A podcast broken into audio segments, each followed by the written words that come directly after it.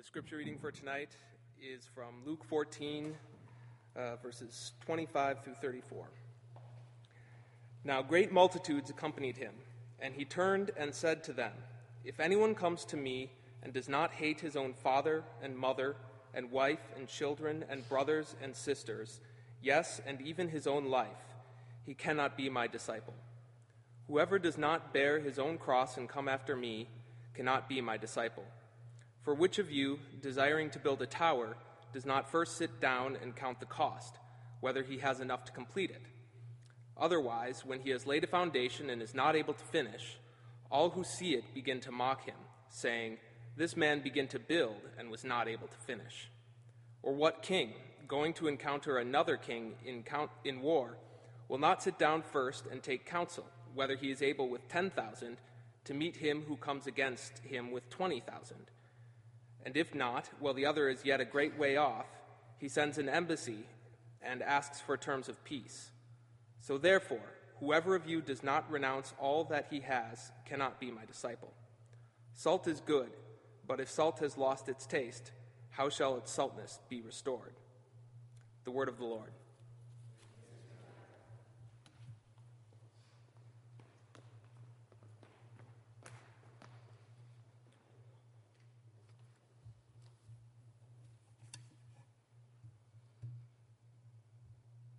Now, those are pretty harsh words, aren't they?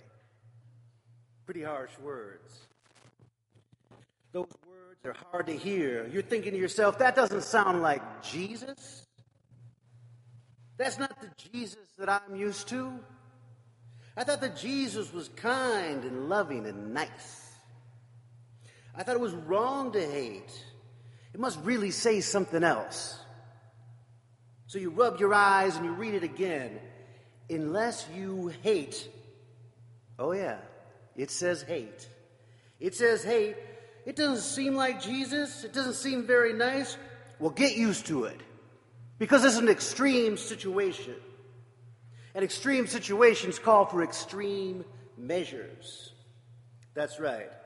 Friends, this is an extreme situation. Jesus is on his way to do a job that no one else can do. He's on his way to Jerusalem where he's going to be arrested, suffer, and die so others might live. This is an extreme situation. Now, that's not the end of the story.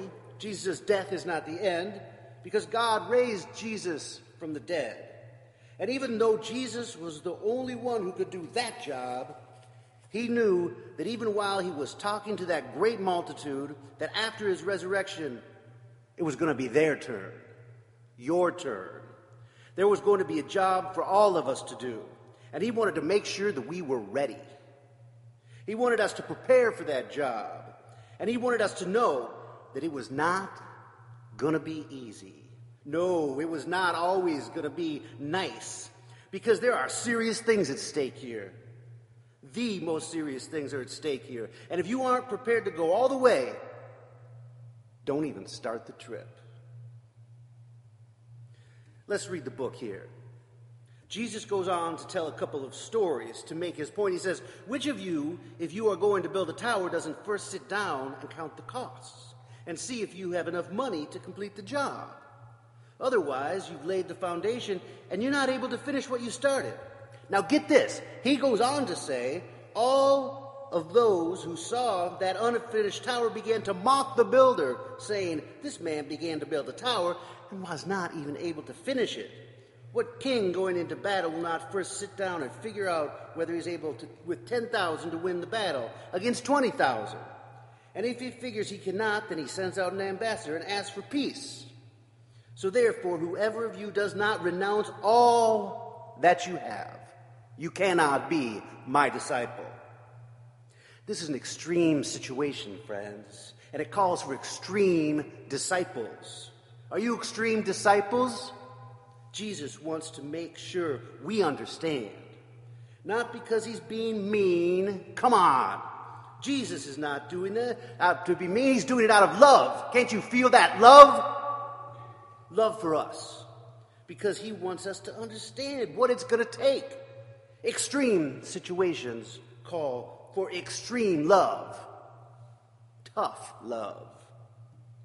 And this is indeed an extreme situation. Not just the situation in Jesus' time, but today we are in extreme situation.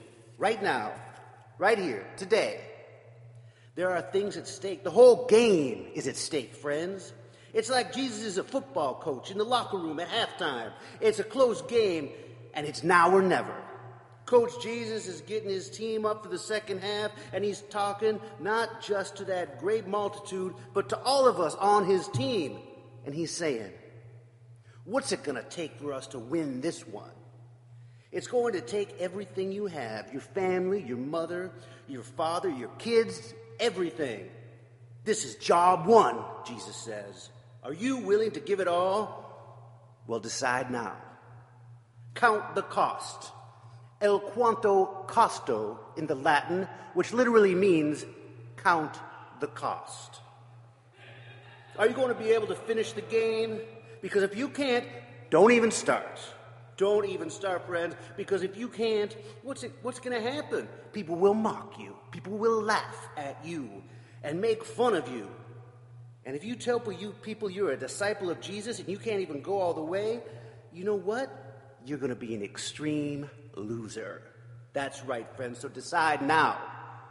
Jesus says, out of love, oh, yes, out of love, and it is tough love, decide now, because if you can't go all the way, if you can't go all the way, friends, it gets worse. It's worse than having people just laugh at you, mock you. Verse 34 says, Salt is good, but if it's, that salt lose its taste, how shall its saltiness be restored? How will it be restored, friends? Any scientist you know can tell you once sodium has lost its saltiness, it is in a fact of chemistry that it is impossible for its saltiness to be returned. It's a fact of chemistry, friends. Jesus goes on. Then that salt is not fit neither for the land nor for the dung heap. Now, there's a phrase I like sold out. You know this phrase? Sold out. You know what it means? Sold out? It means that you have given everything, sold everything to follow Jesus. It means that you have given all that you have, your entire soul, not just to be not just part of it, not just three quarters of your soul, friends, but your entire soul to follow Jesus. It means that you're an extreme disciple. Extreme disciple, and it means you're going to finish the job. Jesus is going all the way. And this is the only way to be my disciple, he says, friends. Let's be extreme disciples, friends. Let's get out there. We have a job to do.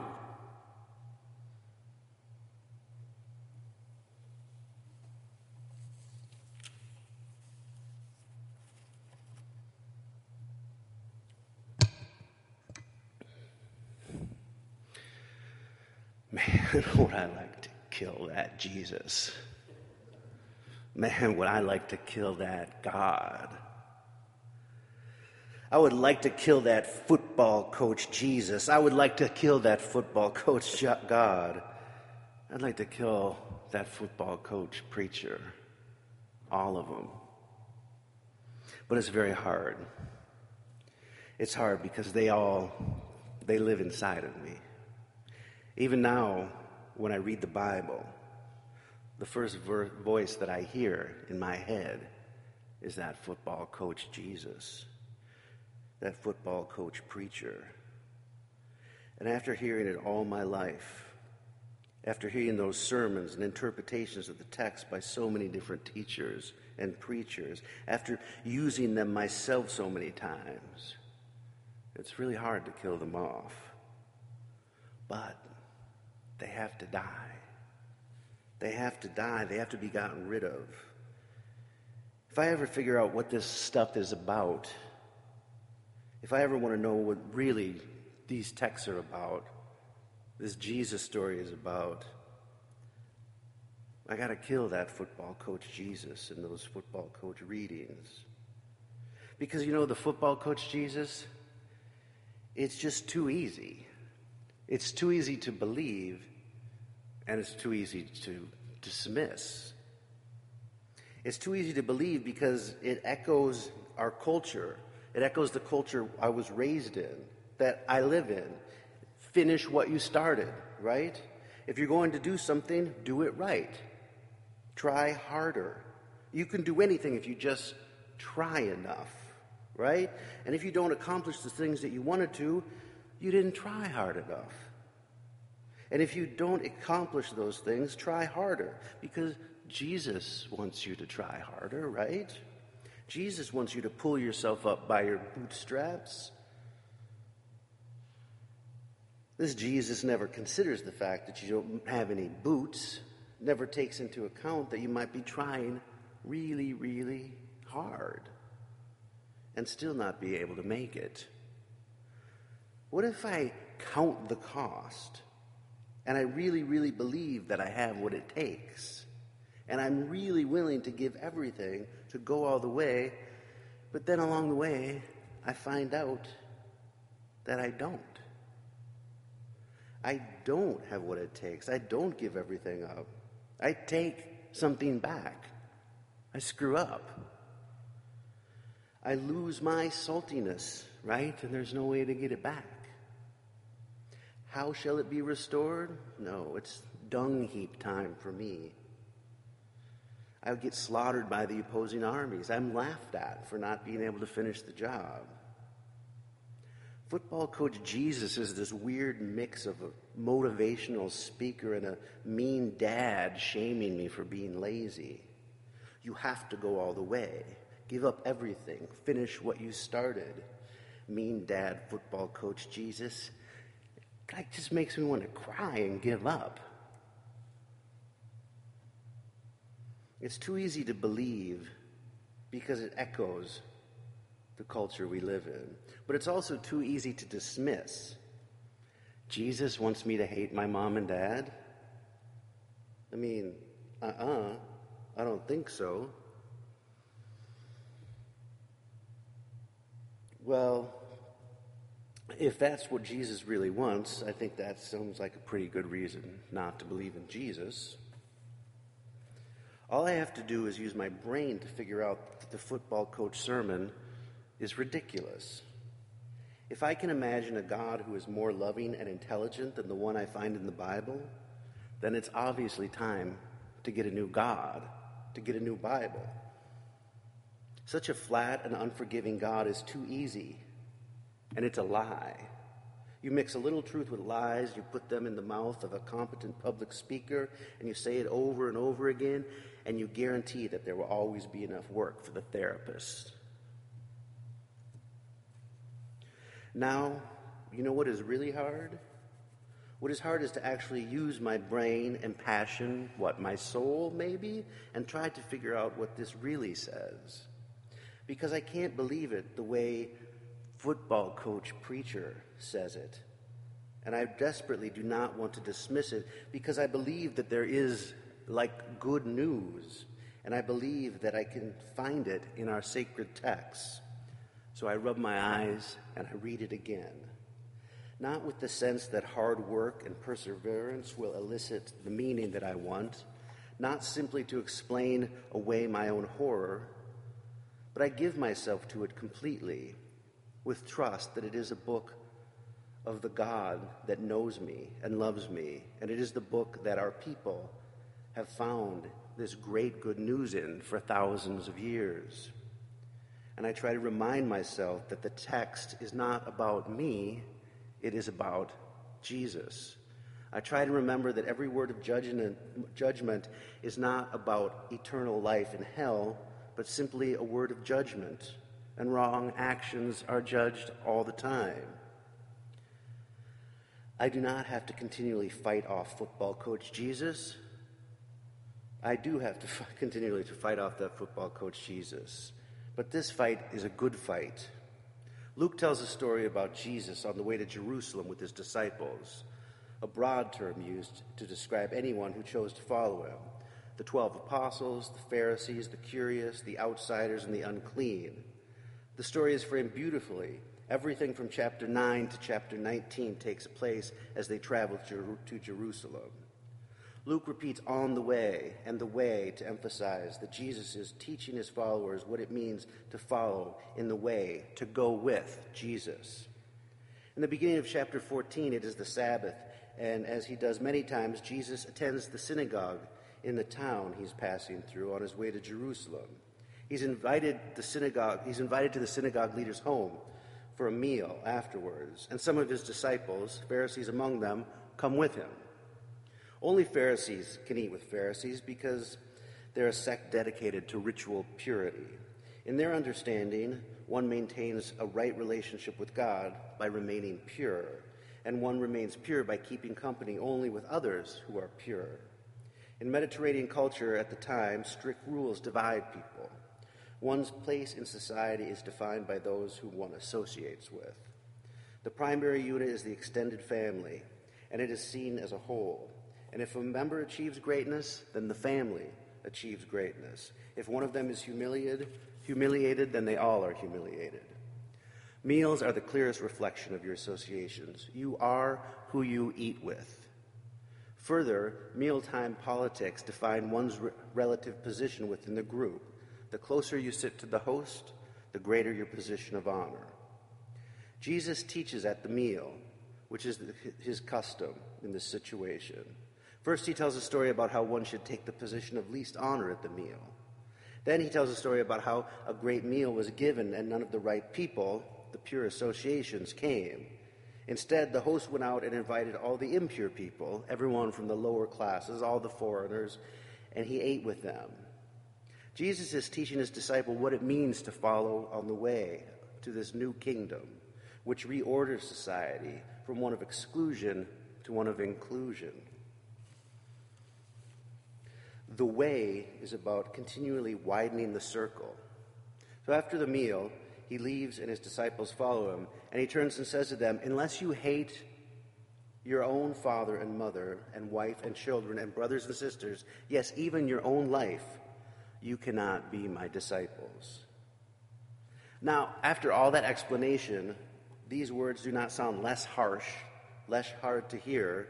In fact, they're even more extreme because they're not simply about talking about having a bad relationship with your family, they are about abandoning the foundation of the culture. Jesus said, You will have to give up the associations that define who you are, and you will have to count the cost. He's saying that if you follow me, according to the old calculus, you will bring disgrace and dishonor to your family because you will be on the way with the impure, the lower classes, even the foreigners. You will give up your family to be with one who will be executed as a criminal and a traitor. In the end, you have to be willing to give up your own life because there is a very real chance that if they kill me, they will kill you too. This is much more than hating your family. This is transforming the culture you were raised in, that you live in. He wants them to know what it really means to go with him on the way. Now, here's the beauty of Luke's structure it starts out with Jesus being followed by Pharisees. In the middle, the disciples are following him, and they tell, he tells them what it will mean for them. Now, at the end, they are following him, and who joins the group? In chapter 15, verses 1 and 2, their mothers and fathers and brothers and sisters don't join them. Other Pharisees don't join them, but tax collectors and sinners join them. This is exactly the situation that Jesus has just explained to them. Here is what the reoriented world looks like, the kingdom of God looks like. They have to count the cost and determine if they can go this far if they can be on the way with the other, with the impure. And they say, Look at this. He receives sinners and eats with them. Well, of course he does. And he receives you and eats with you. And in the new kingdom, you will all eat together. This is the point. But they're not ready to go that far yet. So what does Jesus do? He keeps teaching them. Through the next couple of chapters, same lesson, different approaches. Now it gets harder. What does all this mean? Now, all this time, for me, to follow Jesus. I know that it's not about the old calculus of the football coach Jesus, who defines a right relationship with God as being pure, who defines purity and impurity by all my ability to go all the way and never screw up. That is contrary to the text. If this new calculus is about reorienting my world, then what does this mean? What is the foundation of our culture that needs to be upended? And how is that accomplished by following this God whose journey ends in death at the hands of the ones that God loves?